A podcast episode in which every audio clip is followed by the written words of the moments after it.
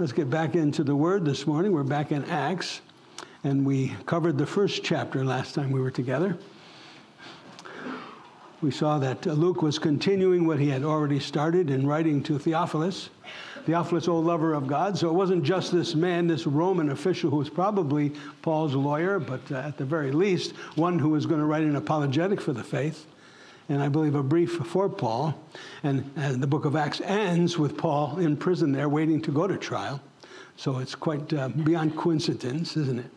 Yeah. But we also saw, as we finished the first chapter, that the apostles, and Peter began the conversation, uh, wanted to fulfill the void, the office that was left open because of Judas. Jews, Judas, amazingly, had so well hidden his treachery, his betrayal, his unbelief in that, when Jesus said, recorded for us in John's gospel, that this night one of you will betray me, every single one of them responded by saying to the Lord, Is it I? Is it I? Is it I? So well was Judas able to masquerade his unbelief, to hide it. And you know, that's so true today with so many today who profess his name but don't possess his person, his Holy Spirit. Hmm? Well, nonetheless, they decided that they were going to replace Judas, and they had some requirements for anyone who would step up and fulfill the office of apostleship in the strictest sense or definition of the term apostolos, which means a representative of Jesus Christ in the office of apostle. And so they had some requirements. So, what were some of the requirements that they gave? You had to have been witness of the ministry of Jesus from the baptism of John, by John, at the Jordan to his ascension. What other requirements were there? I'm sorry? You had to have been one to have seen the resurrection. There was a post resurrection appearance of the Lord before you. And we also know that tradition teaches that they had to be able to perform apostolic miracles. And so, could anyone fulfill those requirements today? No, no. So don't let anyone ever tell you that they carry the office of apostle. Although there are many heretics today who claim that office, can't be possible. But in the general sense of the term, apostolos, where one is sent out to share the teachings of their master, who's an apostle? We all are. That's right, we all are. But I wanted to make that clear for you this morning. Uh, and then Paul did, in fact, fulfill those requirements because he was sent by the Sanhedrin to investigate this Nazarene heresy that began when the buzz began to occur all over Israel and Jerusalem of this one who claims to be the Messiah, but he, the people were claiming him to be the Messiah before long before he allowed them to declare him to be the Messiah. So Paul would have been a witness. Was Paul a witness of the resurrection? Did Paul perform apostolic miracles? And was Paul not a, a writer of the gospel, of the truth of Jesus Christ, of the scriptures? Yeah, unlike you and I today, they could write and say, Thus saith the Lord and declare what the Lord was saying, but you and I, the best we can say is, Thus saith the Bible. The Bible says, right? Yeah. So that's where we ended off. Well, let's pick it up where we ended off. We're in chapter 2 of the book of Acts. Mind if we pray again? Lord, we recognize that your Holy Spirit is our teacher. And so, Lord, I pray that your Holy Spirit would teach us this morning. Uh, Lord, I'm probably going to share more information than they're uh, ready to absorb right now, but maybe not. But Lord, you know what you have for each of us to glean this morning. So may we each pick up the gleanings that you have for us as we meander through this field of your word, Lord. We are but beggars. We know that the, the poor in Israel, rather than beg, they would go out into the fields and glean in the corners of the field and then what was left.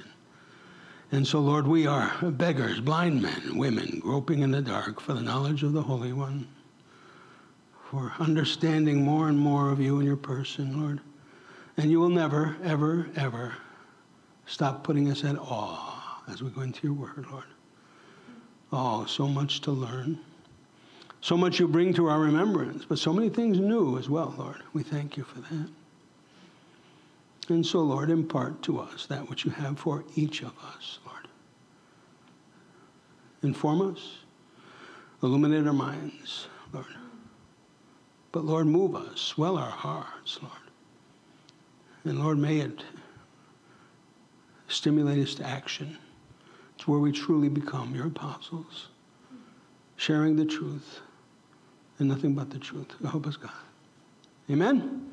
Amen. Amen. Now, when the day of Pentecost had fully come, they were all with one accord in one place, and suddenly there came a sound from heaven as a rushing mighty wind, and it filled the whole house where they were sitting. Then there appeared to them divided tongues as of fire, and one sat upon each of them. And they were all filled with the Holy Spirit and began to speak with other tongues as the Spirit gave them utterance. Let's stop here. Go back to that first verse. Now, when the day of Pentecost had fully come, the word Pentecost comes from where? I'm sorry? Leviticus? No. Pentecost is, well, there, there's the 50 days, but Pentecost is a Greek term, isn't it? It's a Greek term meaning 50. Now, the Jews and the Messianic Jews, believing Jews, would never call it Pentecost. What do they call this time? The Feast of what? Weeks, the Feast of Weeks. You get that from Leviticus, and you get that from Exodus chapter 9. You get that from Deuteronomy, the Feast of Weeks. In Hebrew, it's called Shavuot. Shavuot. Shavuot, the Feast of Weeks. Now, the Jews would refer to it as such, the Feast of Weeks. It's in the month, the Jewish month of Sivan. It begins at the sixth on sundown, ends at the seventh on sundown as well. Uh, it also happened to be the day in which King David died. King David died on Shavuot. We'll, we'll see how that works into Peter's sermon here on the day of Pentecost, where he's referencing the death of King David. And I think that's what he was thinking on that day, the day in which Pentecost had fully come. So in the Greek text, what is he really saying? He's saying the day in which the feast of Pentecost was fulfilled. Fulfilled. Now, you know, we place great emphasis upon the Jewishness or the Israelology of the Bible, understanding the Jewishness of the Bible. If you understood the New Testament only from the Greek grammar, you would miss, unfortunately, tremendous amount of the meaning of the text. You have to take that Greek text and you have to understand with a Jewish mindset. Jewish mindset. So they don't refer to it as Pentecost. They'll refer to it as the Feast of Weeks. They also refer to it as the Feast of harvest, the feast of. Not only did King David die on that day, there was something else that they're commemorating that happened on that day that was so significant for the life of Israel. What? The Feast of Revelation, the giving of the Torah. Torah. What does Torah literally mean? Teaching teaching. Doesn't mean law. Torah literally in Hebrew means teaching. It is the feast of revelation in which the Jews are commemorating the giving of the law, the Torah, by God to the people of Israel. When we talk about the seven major feasts of Israel, they all commemorate something God has done in the past on behalf of his people Israel. But listen to me now, listen to me closely. Each one of them are anticipatory of something that God is going to do in the future through the person of his son, Jesus Christ. Unfortunately, that truth escapes a lot of people today. But literally, Jesus Christ fulfilled Pesach. What's Pesach? Passover on the very day. Oh, what was Passover commemorating? The exodus from Egypt. No longer slaves, but now the people of God. No longer just the children of Jacob or the sons of Jacob, but now a nation, a people was birthed on that day, wasn't it? Israel was birthed, the creation of the state of Israel, not the state of Israel, but the people of Israel on Pesach. Then you had the feast of unleavened bread, right? Leaven, a type of sin, and Jesus Christ dealt with the sin problem, didn't he? The forgiveness of sins is by repentance, confession, and turning to Christ. And then the next feast in the spring of the year, all lumped together, called Pesach. You had the Passover, first fruits, unleavened bread and then first fruits. Excuse me. Unleavened bread, sin problem that. First fruits. What happened on the first fruits? Yeah, the resurrection. But the birth of the nation of Israel was a first fruits unto God too. And there's a, a, it's in type and sign and symbol in the Old Testament, fulfilled here in the New, in the person of Jesus at Pentecost. What was birthed at Pentecost? The church. Now, from our perspective, we say the church, don't we? Messianic Judaism, what do they say? That the Messianic Judaism was birthed. Who were the 120 that were recipients of the Holy Spirit that day. They were all Jews. The Messianic Judaism was birthed on Pentecost.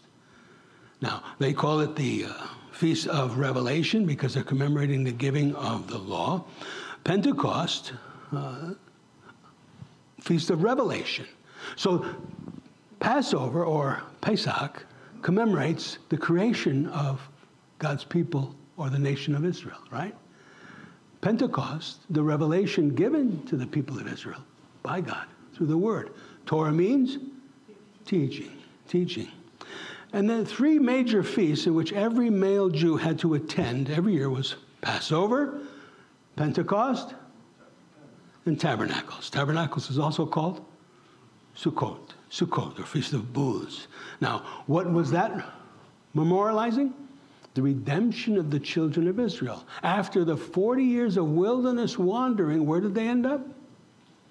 In the promised land. In the promised land. So, from the Jewish perspective, and particularly the Messianic Jewish perspective, they see these three major feasts as the creation of Israel, the revelation given to Israel of God, and then the redemption of Israel. Isn't that amazing? Hmm? Yeah. Um, go to Romans chapter 11 for a moment. You see, Paul makes to that, makes reference to that in a implicit way, not explicit. But in chapter 11 of Romans,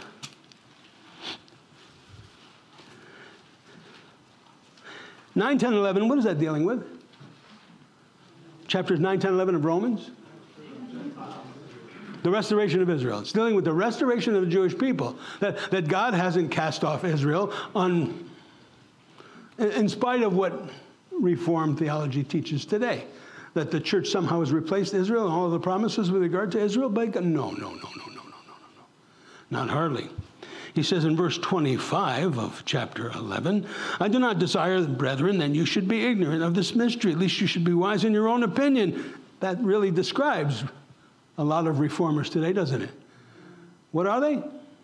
Wise in their own opinion. It's sad that they're not opening up their hearts to the revelation that God has given and that He has chosen Israel to bring about the salvation of the world individually, the freedom from sin, and to bring about the salvation of the world globally, that one day all of this world will be restored back to its original design, paradise right? But here he says that I don't you be ignorant and you're be wise in your own opinion, that hardening in part has happened to Israel until the fullness of the Gentiles has come in, until the Gentiles, the times of the Gentiles, which ends with the end of the church age, then God begins to work once again in the nation of Israel, the 70th seven of Daniel, that last heptad, that last seven year period where God is dealing directly with the nation of Israel, will begin at the end of the church age. So all of this has to deal with the restoration of the Jewish people. Now, as they're looking at those three major feasts, Pente- uh, Passover, the creation of Israel, Pentecost, the revelation of God given to Israel, tabernacles, the redemption of Israel. Look at verse 36. Well, verse 33.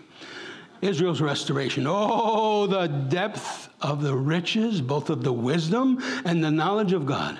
How unsearchable are his judgments and his ways past finding out. Who has known the mind of the Lord?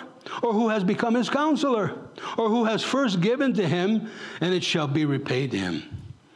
Of him and through him and to him are all things to whom the glory forever. Amen. Be glory forever to God. Why?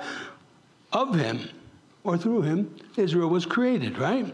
The creation celebrated at Passover. And through him, the revelation given by God. God, God alone gives us the understanding that we need the most significant things of life. And then to him being redeemed back to him. So the Messianic Jews see this verse as coinciding with the major feasts of Israel as they understand them the creation of Israel, the revelation of God to Israel, and the redemption of Israel. Pesach, Pentecost, Tabernacles, or Sukkot. Isn't that fascinating? Hmm? And the giving of the law, the Feast of Revelation, given by God to Moses. Go to, uh, there are two particular books and passages that the Jews read during this time, the Feast of Weeks or Feast of Revelation. They'll read Exodus 19 and 20, which deals specifically with this period of time. And there's another book that really, all of the history of that book happened in the backdrop of Pentecost. You remember what that was? Who? Ruth, yeah, yeah, Ruth. The book of Ruth is read at that time as well. And, oh my, interesting, isn't it? We'll see that in a moment, how these two leavened loaves come before God. Hmm? But go to Exodus chapter 19 for a moment. Let's look there.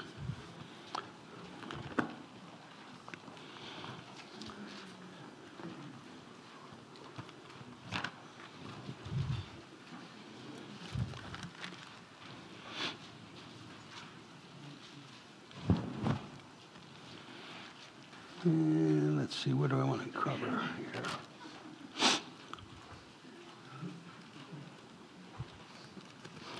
Now, this was when the law was given to Israel, the Torah, meaning the teaching, the teachings of God. And we'll pick it up, uh, verse 14. Then Moses went down from the mountain to the people, sanctified the people, washed their clothes. They're preparing to meet with God to receive the law. And he said to the people, Be ready for the third day. Do not come near your wives. And then it will come to pass in the third day in the morning that there will be thunderings and lightnings and a thick cloud on the mountain. And the sound of the trumpet was very loud, so that all of the people who were in the camp trembled. Now, does anybody have an interpretation of, in verse 16, the word thunderings or sound? Do you have a Hebrew Ko, K O L E, Koel. Both thunderings and voice is the same Hebrew word, and it should be best interpreted voice. It was the voice of God. When the people all came together unified in rebellion to God and began to build the Tower of Babel, what happened? And how did God divide them? By their languages. They all spoke in different languages. And it's believed from a messianic standpoint, from a, from a Hebrew understanding of the text, they believed they were, they were separated by 70 languages. And the languages that were used at that time were the voices of the thunderings of God. If you go back into reading Jewish commentaries on the text, they'll say these are the 70 voices or languages that God brought about at the Tower of Babel confusion when they were in rebellion to God. But we'll see that tongues were used very differently on the day of Pentecost or Feast of Weeks or Shavuot, the coming together of God's people, right? And Moses, verse 17, brought the people out of the camp to meet with God, and they stood at the foot of the mountain. The Mount Sinai was completely in smoke because the Lord descended upon it in fire. Isn't that interesting? Fire at Pentecost, fire here the giving of the law, the revelation of God. Its smoke ascended like the smoke of a furnace, and the whole mountain quaked greatly. And when the blast of the trumpet sounded long, it became louder and louder. Moses spoke, and God answered him by voice. And then the Lord came down upon Mount Sinai on the top of the mountain. And the Lord called Moses to the top of the mountain, and Moses went up. Now, we all know what took place at that time, don't we? Hmm?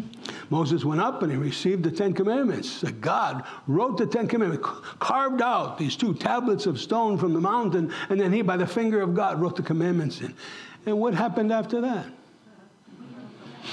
Hmm? Oh, they broke the commandments of God before they even received them. Go with me to Exodus 32.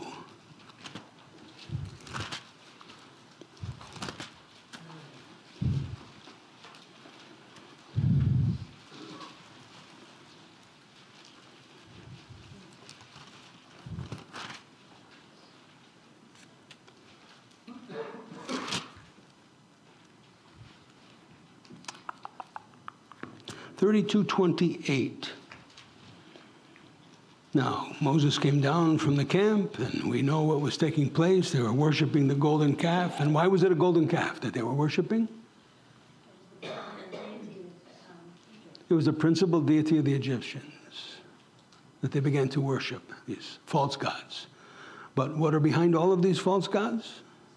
Demonic entities. We talked about that last week. and I'm sure we'll talk about that some more. But you need to understand what has been reawakened in our society today is the worship of demonic entities, in the worship of materialism and sexual pleasure. child sacrifice. And worst of all is the, the occult. What happened at the Grammy Awards? Did you, any of you know what happened at the Grammy Awards? The blatant, overt worship of Satanism? Unbelievable. Unbelievable. But nonetheless, so Moses stood at the entrance of the camp, verse 26 of chapter 32, and said, Whoever's on the Lord's side, let him come to me. And all the sons of Levi gathered themselves together to him. And he said to them, Thus says the Lord God of Israel, let every man put his sword on his side and go in and out from the entrance to the entrance throughout the camp, and let every man kill his brother, every man his companion, every man his neighbor, those who are worshiping the devil. Darkness in absolute rebellion to God. It's a very serious matter. And so the sons of Levi did according to the word of Moses in about what? 3,000 people died that day. With the reception of the law, 3,000 died. Can anyone be saved through their obedience of the law? No. For the law brings forth. Oh, but what a different matter on the Feast of Revelation, on the Feast of Weeks, on Pentecost. Go back to Acts chapter 2 for a moment.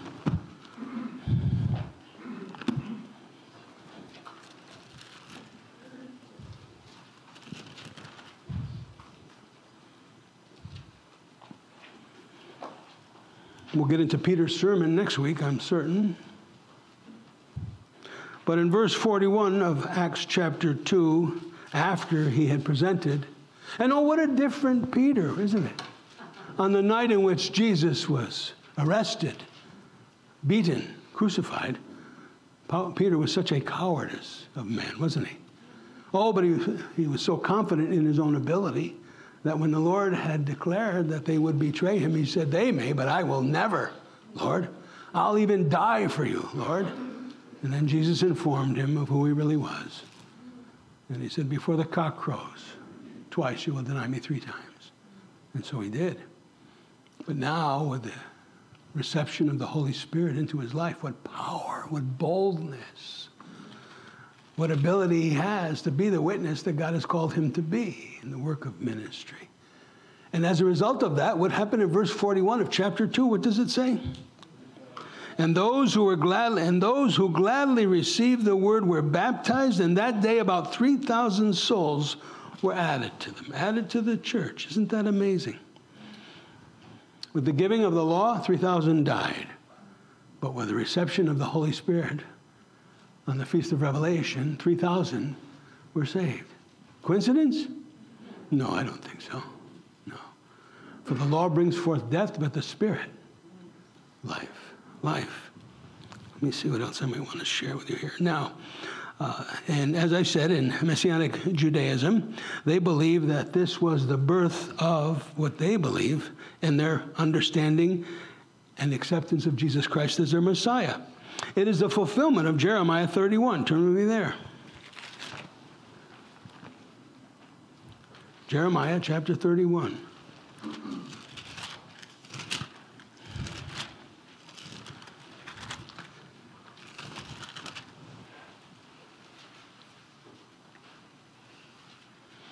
Before you go to, uh, keep your finger in 31 and go to 23 for a minute. Jeremiah 23.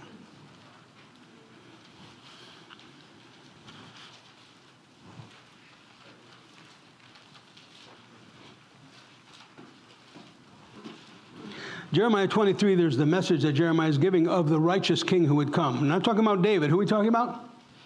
Jesus. Jesus, of course. And uh, we'll pick it up in, uh, well, pick it up in verse 1. Woe to the shepherds who destroy and scatter the sheep of my pasture, says the Lord. Many of those today, aren't there? Yeah. Therefore, thus says the Lord God of Israel against the shepherds who feed my people you have scattered my flock, driven them away, and not attended to them. Behold, I will attend to you for the evil of your doing, says the Lord. But I will gather the remnant of my flock out of all of the countries where I've driven them, and bring them back to their folds, and they shall be fruitful and increase. I will set up shepherds over them who will feed them.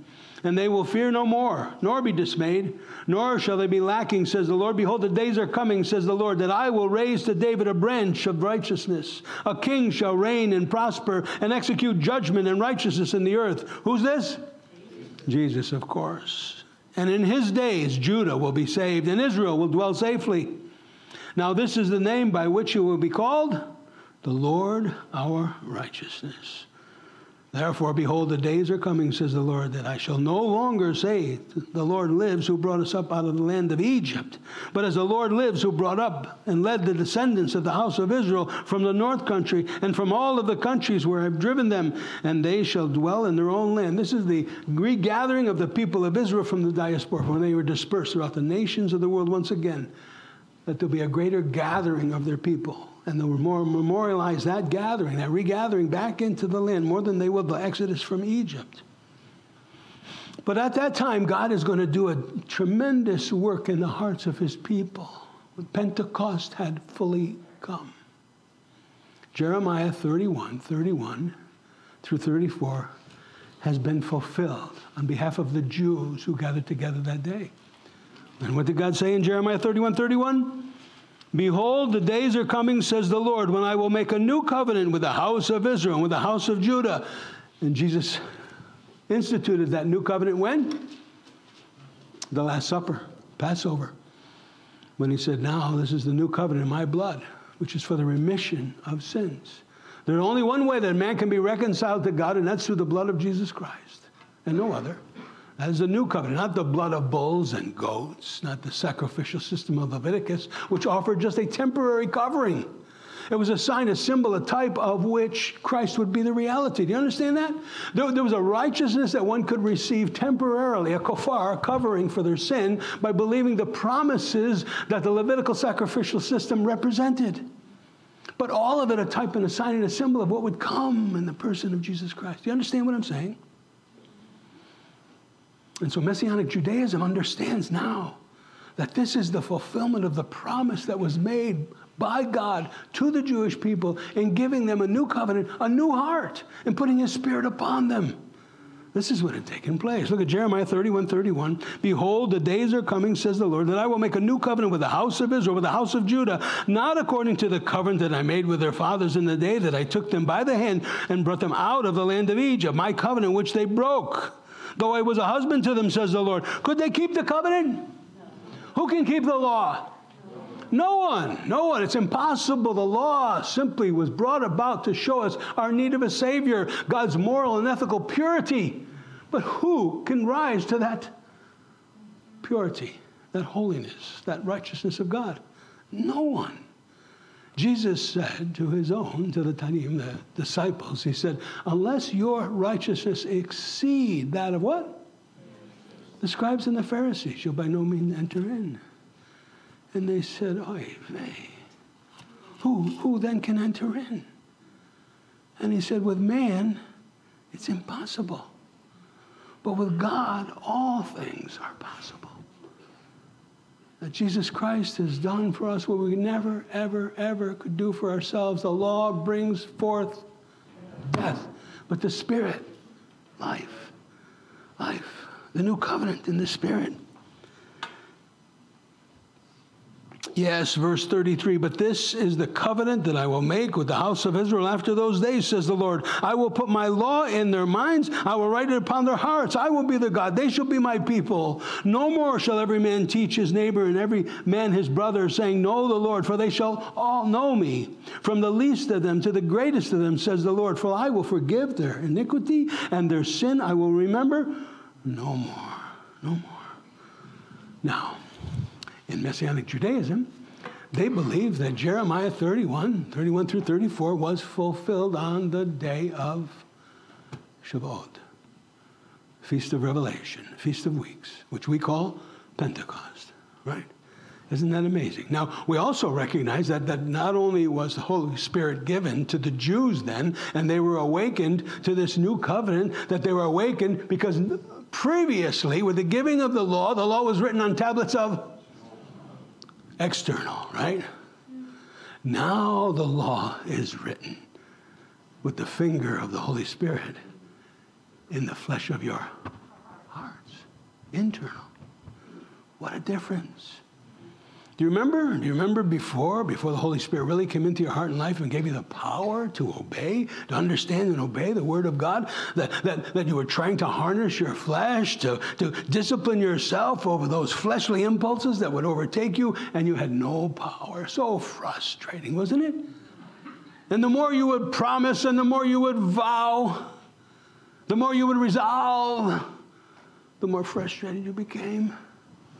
Oh, wretched man that I am, who will save me? See, that was Paul's experience in the first seven chapters of Romans.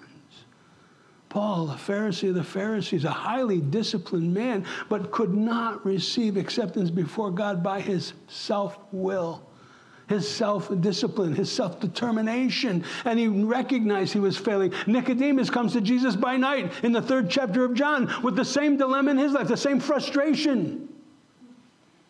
Who can keep the law? We could never keep the law, could we, beloved? No. But Jesus Christ on our behalf, He has fulfilled His law. He has written it upon our hearts. For the law of the Lord is no longer burdensome to us, is it? No, it's our joy and our delight, as King David would write. Why? Because now, not only does he give us the desire and a love for his word, for his will, for his work, for his way, he gives us the ability and the power to do the same. Oh, life doesn't get any better than that, does it? Does it? And so Paul understood that. All of those Jews who were recipients of the Holy Spirit that day, they understood what was taking place here. And there was such a comparison between what had happened on Sinai and what had happened there in the upper room at Pentecost. Yes, at Sinai, they were given the Ten Commandments. It was written on tablets of stone. It was external. At Pentecost, the Torah was written upon their hearts. Torah teaching, the teachings of God by the finger of God. Yeah, both manifestations of God in appearance. The fire was on the mountain, and nobody could come to the mountain. If you touched, set foot on the mountain, what would happen to you?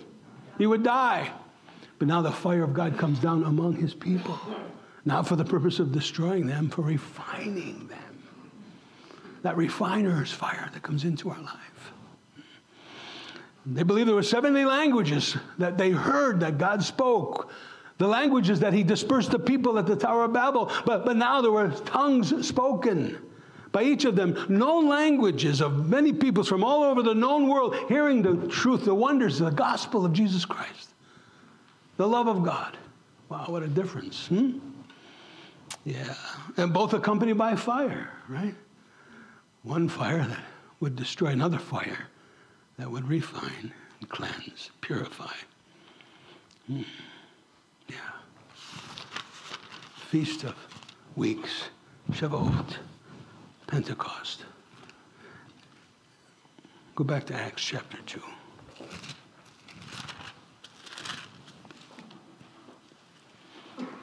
They were in one accord in one place. And then suddenly there came a sound from heaven as if a rushing mighty wind, and it filled the whole house where they were sitting.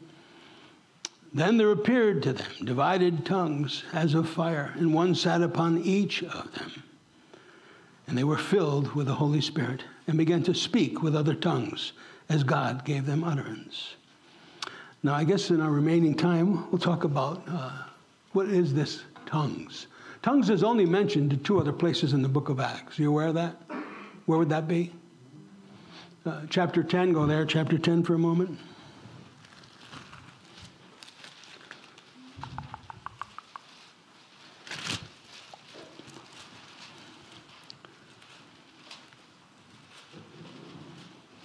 Who got saved in chapter 10? Cornelius. Who got saved in chapter 9? Who got saved in chapter 8? The Ethiopian. Now listen, God so loved the world. But what about those peoples in the remote villages throughout the world who have never heard the gospel? What about, well, all of the world knew the gospel at one time, didn't they? How many people came off the ark? Eight. Noah and his three sons. His sons' names were? Ham, Shem, and Japheth. Ham, Shem, Japheth. The Ethiopian was a descendant of him. Paul, saved in chapter 9, a descendant of Shem. Cornelius, saved in chapter 10, a descendant of Ham, Shem, and Japheth. Well, isn't that amazing? Hmm? The witness still continued, the witness of God, that scarlet thread of redemption, right? Hmm. But here, here in chapter 10, it's Cornelius who gets saved and says in verse 44 while Peter was still speaking these words, the Holy Spirit fell upon all of those who heard the word. And then those of the circumcision, the Jews who believed, were astonished, as many as came with Peter, because the gift of the Holy Spirit had been poured out on the Gentiles also. That was the mystery, wasn't it? That's why we call it the mystery kingdom. We talked about the kingdom program of God universal kingdom, spiritual kingdom, theocratic kingdom, the mystery kingdom. And why is it a mystery? Because it was not revealed in the Old Testament. The other four kingdoms, the kingdom program of God, and the other four aspects were all revealed in the Old Testament, except the mystery kingdom. And what was the mystery? Gentiles would be brought in, co heirs with Christ, inherit the inheritance of Israel as well, grafted in. Unbelievable. And those of the circumcision believed were astonished, as many as with, with Peter, because the gift of the Holy Spirit had been poured out upon the Gentiles also. And they heard them speak with tongues. Glossolalia. Now, the tongues here, as described in the book of Acts, is a known language on earth for which the speakers have no previous knowledge of. Do you understand? And now we'll see that in a moment as we get into chapter 2 and into what had taken place. But they heard him speak in tongues and magnify God. And Peter answered, Can anyone forbid water that these should not be baptized who receive the Holy Spirit just as we have? And he commanded them to be baptized in the name of the Lord. And then he asked them to stay a few days. Now, these people who received the Holy Spirit and began to speak in tongues, what were they? Who were they? Romans. Romans. What would they speak? Latin. And who came with Peter? Who came with Peter? Those of the circumcision. Jews. And what would they speak? So, what do you think that tongue was? That they were amazed that these people were speaking the wonders of God. They were speaking Hebrew, of course. chapter 19, Acts. The only other place. Acts, chapter 19.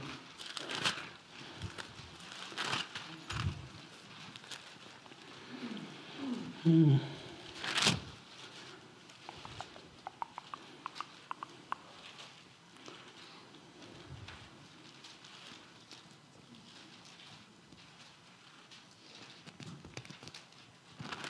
I read it this morning. You think I'd mark it down, wouldn't you?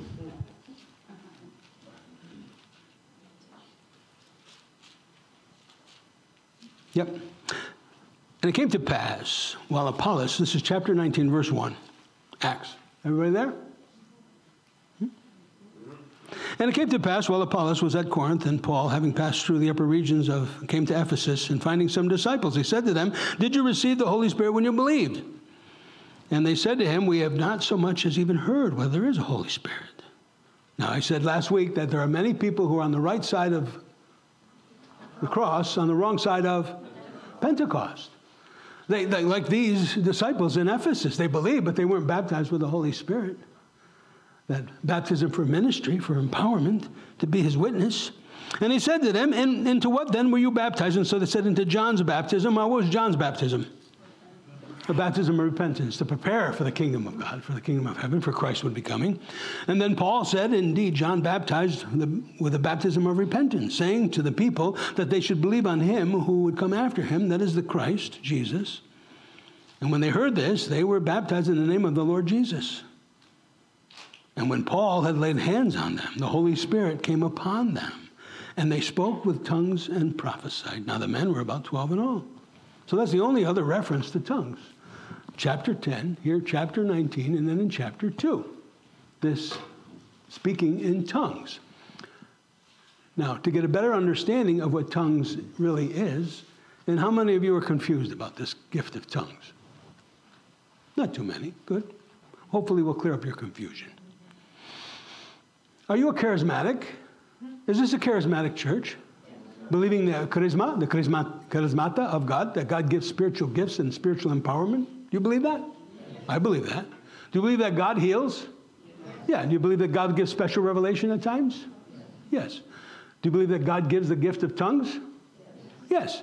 But in its proper use as described biblically. So go with me to 1 Corinthians chapter 12 for a minute.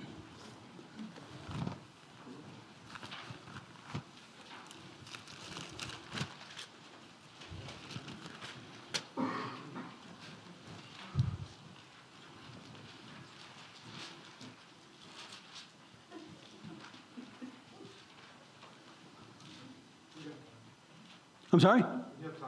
You have time? uh, I made a promise to the nursery workers. I have to keep my promise. Chapter 12, verse 1. Now concerning spiritual gifts, pneumatikos, uh, gifts of the Holy Spirit are breathed upon them, brethren. I do not want you to be ignorant.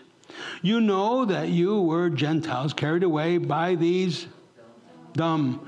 What is that one word that describes the mystery kingdom?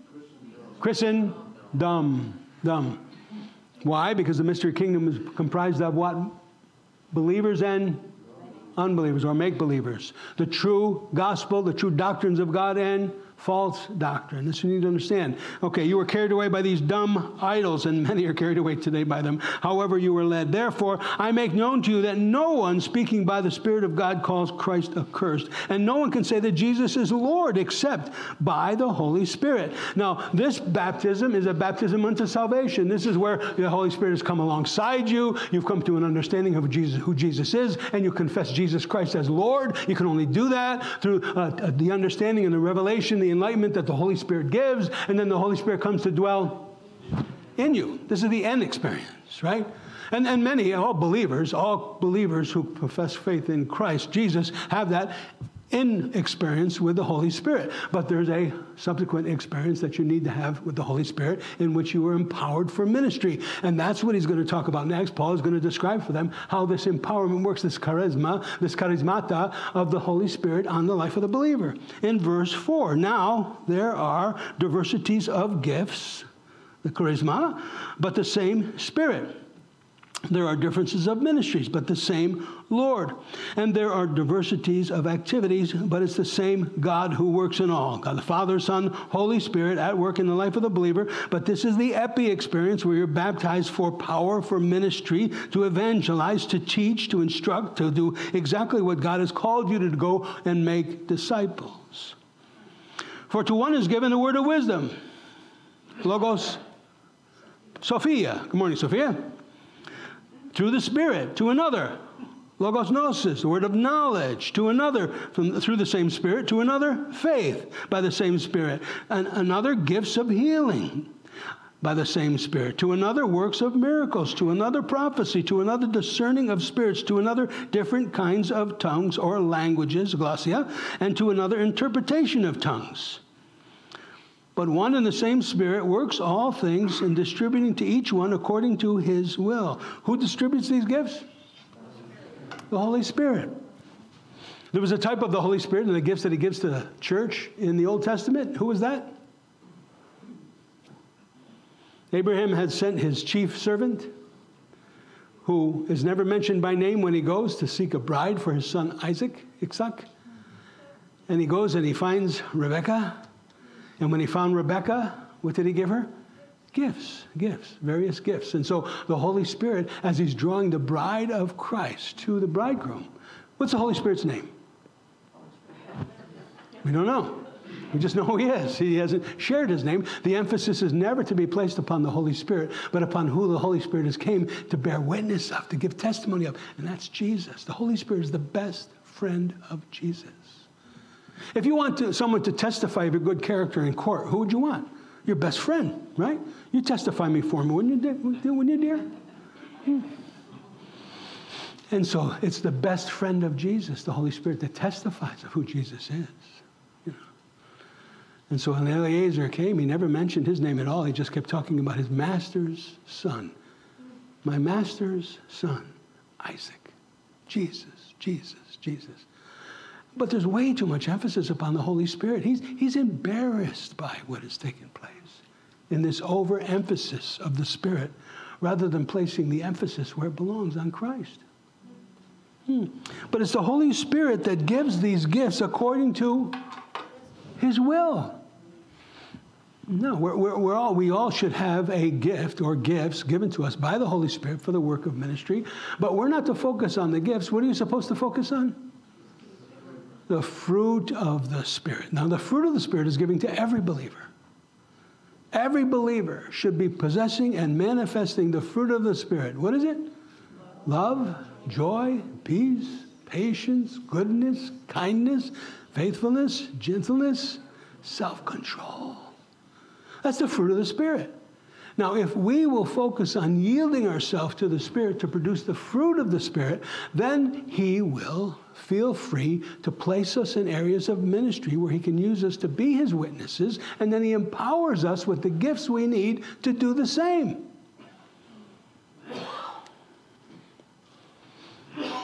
Our chief end is to know Him and to enjoy Him forever. But as you know Him and you're enjoying Him, the ultimate desire is to serve Him. And when you truly desire to serve Him, He'll show you exactly what area of service He has for you, and He empowers you for the same. That's the purpose of these gifts.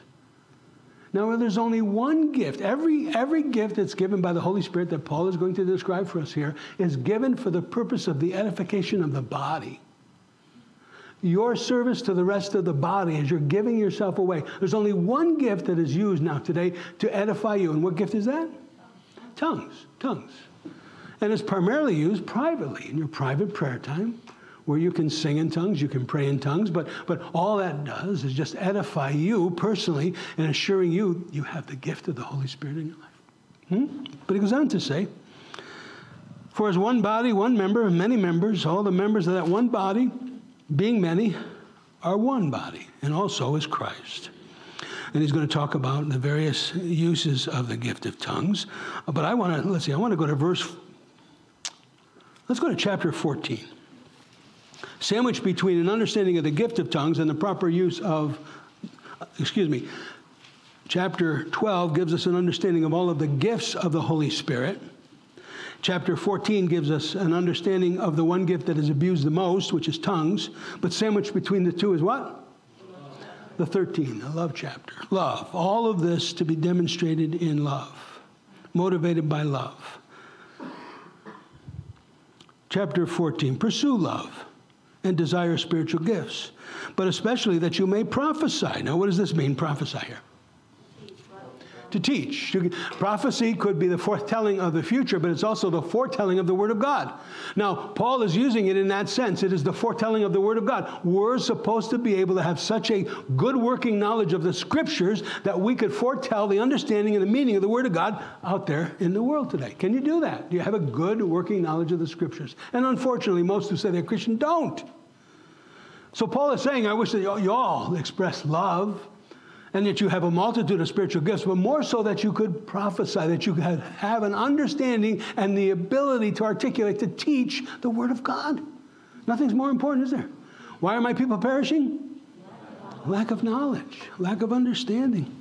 Hmm. For he who speaks in a tongue does not speak to men but to God, for no one understands him. However, in the Spirit, he speaks mysteries. Now, he's talking about the use of glossolalia or tongues in your private prayer time. And if I would speak in tongues right now, who would understand me?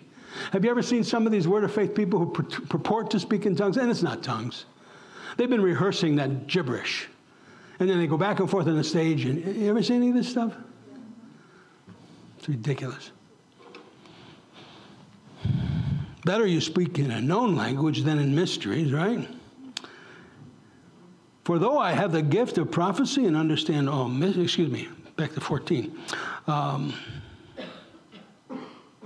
verse 3 But he who prophesies speaks edification and exhortation and comfort. Edification, building up, exhortation, warning, and comfort, giving them the assurance of God's love no matter what. If you'll come to him and confess, right? But verse 4, he says, But he who speaks in a tongue edifies, but he who prophesies edifies. Now, now, do you understand the difference here? Now, if I were to exercise the gift of tongues, who, what would I be trying to do? Impress you that I have some kind of spirituality or power that doesn't exist, right? It's, it's, hypocrisy. But if I speak in tongues in my private prayer language, in my private prayer time, excuse me, that's when I edify myself. But if I prophesy, as I'm doing now, foretelling the word of God, that edifies you and me, doesn't it? Teaching. And who is ultimately our teacher? On, on Sinai, it was the giving of the Torah. Torah means teaching, the teachings of God. But the teaching of God can't be understood without the help and enablement of God. And, and then on Pentecost, we have the reception of the teacher, the Holy Spirit, who would lead us and mentor us into all truth.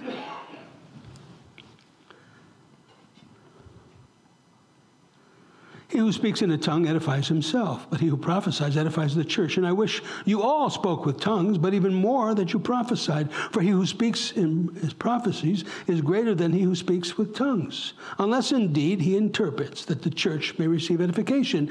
But now, brethren, if I come to you speaking with tongues, what shall I profit you? Unless I speak with you either by revelation, by knowledge, or by prophesying, or by teaching. Speaking tongues would do nothing for you at all.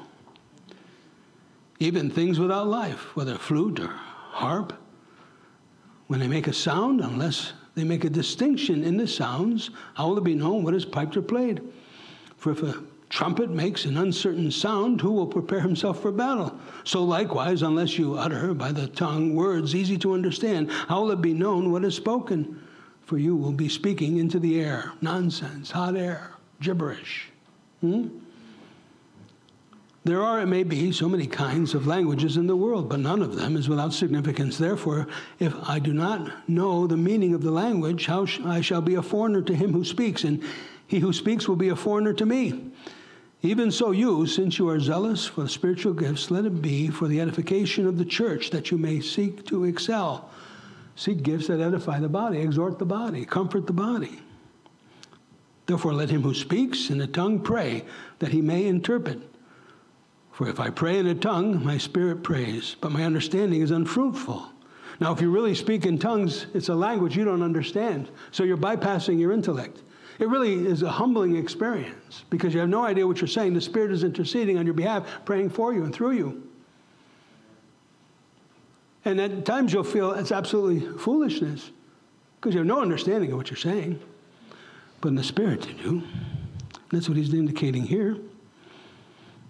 Verse 16, otherwise, if you bless with the Spirit, how will he who occupies the place of the uninformed say amen at your giving of thanks, since he does not understand what you say?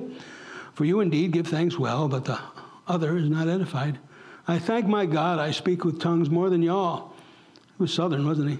Yet in the church, I would rather speak five words in my understanding that I may teach others also than 10,000 words in a tongue. Wow. It's pretty significant, isn't it? Where's he placing the emphasis? Teaching, teaching, teaching, teaching, teaching. Why is there so much emphasis placed upon tongues today? And especially in the charismatic movement, the hyper charismatic movement. They're having seminars where they teach you how to speak in tongues. Is that possible? No. Why is it not possible? Because it's a spiritual gift that only the Spirit decides who gets it. Who's the greatest evangelism evangelist of our time? Billy, was there any doubt about that? Is there any doubt that Billy Graham had the gift of evangelism? Probably more than any other man that ever existed in the United States of America. Is that not true? And he prayed his entire life for the gift of tongues and never received it. Which would you prefer, the gift that he had in evangelism or to be able to speak in tongues? Yeah. He's touched the entire world through the gift that God's given him. Hmm? Verse 20, brethren, I do not do not be children in understanding, however, in malice be babes, but in understanding be mature. You know, be mature in what is good, babes naive in what is evil. In the Lord is written, with men of other tongues and other lips I will speak to this people, and yet all the, for all that they will not hear. What's he talking about there? Contextually. They went into captivity by the Assyrians, and they didn't know the Assyrian tongue, but they were carried away, hooks in their jaws, led away. So most of them died on that trip. And the northern kingdom of Israel was destroyed by the Assyrians. Therefore, tongues are for a sign, not to those who believe, but to unbelievers. But prophesying is not for unbelievers, but for those who believe. I, have always said that apologetics, who's that for? Church, the church. Apologetics is really for the church. It helps strengthen our faith, gives us the defense for the faith, those things that we believe. Evangelism, the gospel, is for the unbeliever. Apologetics is for the church, to strengthen the church. Basically, saying the same thing. Verse 23, therefore, if the whole church comes together in one place and all speak with tongues, yikes. And there come those in who are uninformed or unbelievers, will they not say you're out of your mind? You ever been in one of those experiences? I remember I first came to South Carolina in 1998. I was here and I was working at General Electric, and somebody invited me to a revival they were having at their church. I said, You're having revival? And I didn't understand what revival was down here. It's just a week of meetings. But my understanding of revival coming from the north was that the Spirit of God was moving mightily, you know? Revival. Wow. Yes, I'll come. It was bizarre. No, it was insane. My dear wife and I, we ended up sitting in the middle section of the middle of the sanctuary, and it got crazy, and people running up and down the aisles, and there was nothing sane going on. And I told her, I said, You go to the right, I'll go to the left, and we'll meet outside the door. it, was, it was insane. That's exactly what Paul is saying. Brownsville revival, you remember any of that? Rodney Howard-Browne from South Africa, the Toronto blessing. Any of you ever know any? You know anything about it? Insane. Thank God it's over with. You want to draw a crowd? Burn your church down. You draw a crowd for a little while. And that's what was happening. Through this unholy spirit, they've invited in Oh, they burned their church down. It drew a crowd for a little while.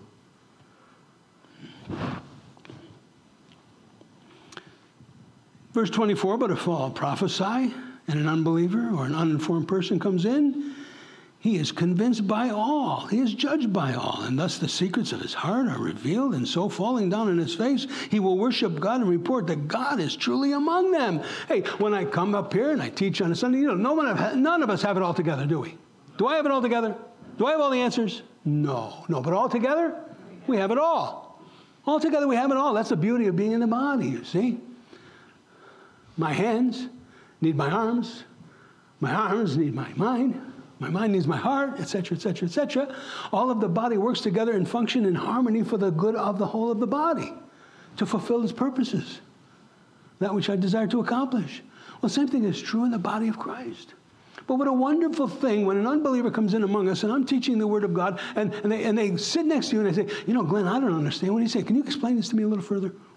It's beautiful how that happens.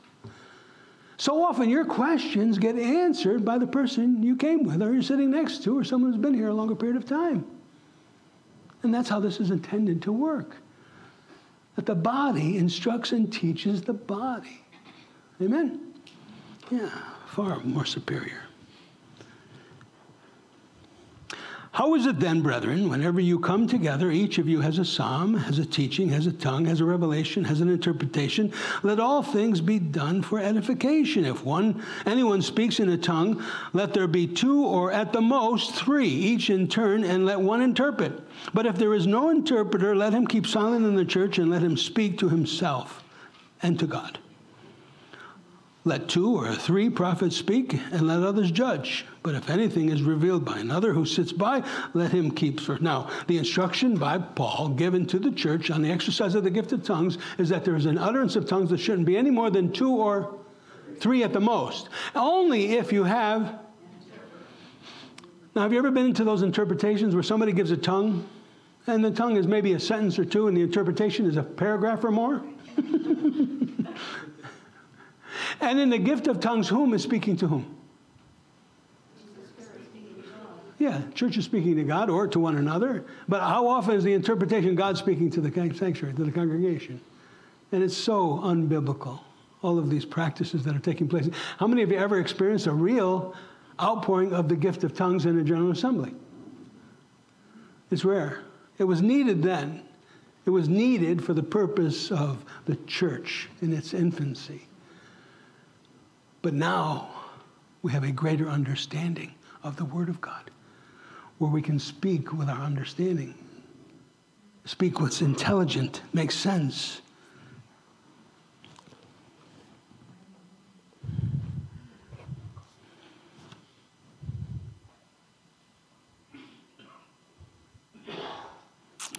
I think that's as far as I want to go in uh, this use of tongues. But he says at the very end, uh, look at verse 39 Therefore, brethren, desire earnestly to prophesy, to be able to explain the word of God. And do not forbid the speaking of tongues. You know, if you do that in your private prayer time, you should.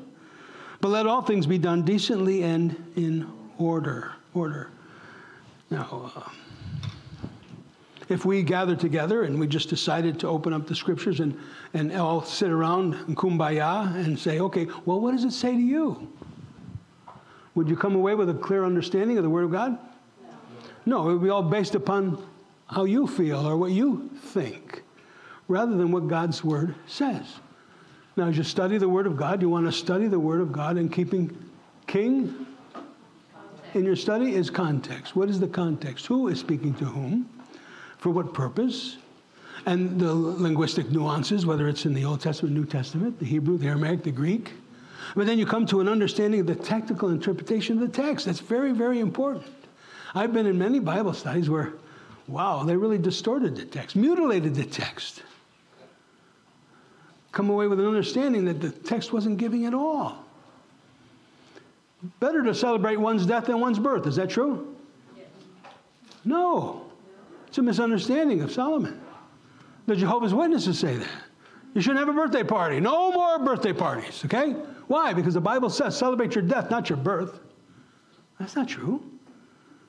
They completely take it out of context, as, as so much of the scriptures are taken out of context by people without understanding. Acts chapter 2.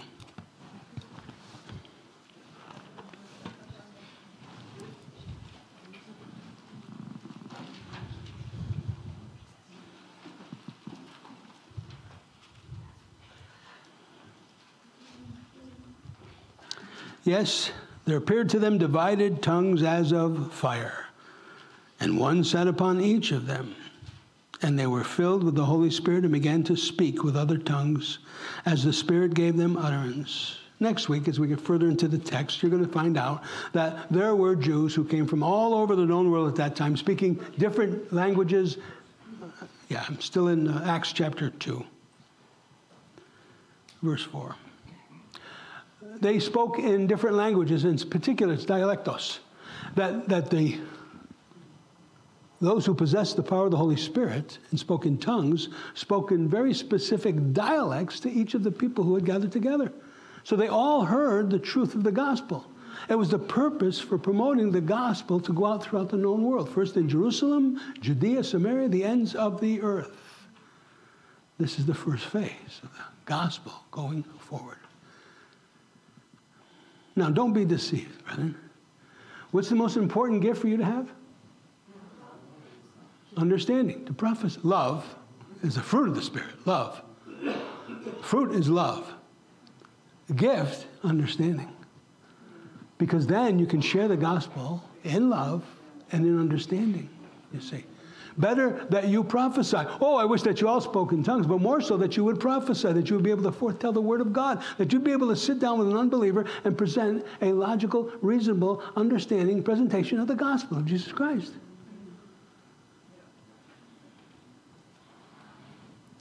that is so needed today. That's why when we gather together on Sunday morning, we want to go through the scriptures together. We'll go through the entire book of Acts and try to understand all that God has for us through the first verse, the first word, first chapter, first sentence, and to give its intent, its meaning, its understanding. Why? So that you could be edified for the purpose of witnessing and edifying, building up, comforting, and exhorting others. Amen? Yeah. Shall we stand?